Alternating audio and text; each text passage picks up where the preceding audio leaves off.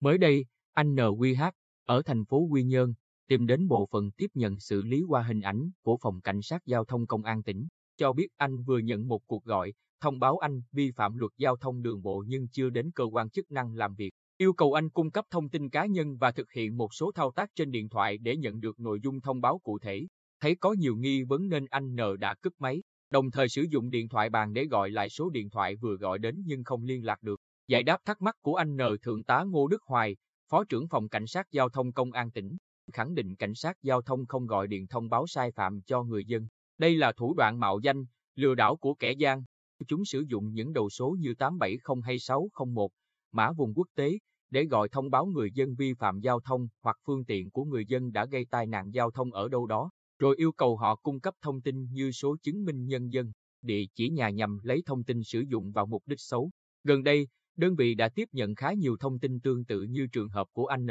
Theo quy định, khi phát hiện hành vi vi phạm giao thông thông qua hệ thống camera giám sát, thiết bị kỹ thuật nghiệp vụ hoặc qua phản ánh của người dân, chúng tôi sẽ tiến hành tra cứu xác minh. Khi xác định đúng sẽ gửi thông báo vi phạm hành chính, trong đó có nêu đầy đủ nội dung vi phạm đến cá nhân, tổ chức là chủ phương tiện có hành vi vi phạm theo quy định tại thông tư 65 năm 2020 của Bộ Công an, đồng thời các thông tin về biển số, thời gian, địa điểm vi phạm. Đơn vị phát hiện vi phạm sẽ được hiển thị công khai nội dung trên cổng thông tin điện tử của Cục Cảnh sát Giao thông và Cục Đăng kiểm Việt Nam. Người dân có thể truy cập trực tiếp để kiểm tra. Do đó, khi nhận cuộc gọi có những đầu số mã vùng quốc tế người dân cần cảnh giác, không cung cấp thông tin cá nhân tổ chức, phương tiện của mình hoặc thực hiện các thao tác trên điện thoại theo yêu cầu của các đối tượng gọi đến, Thượng tá Hoài khuyến cáo.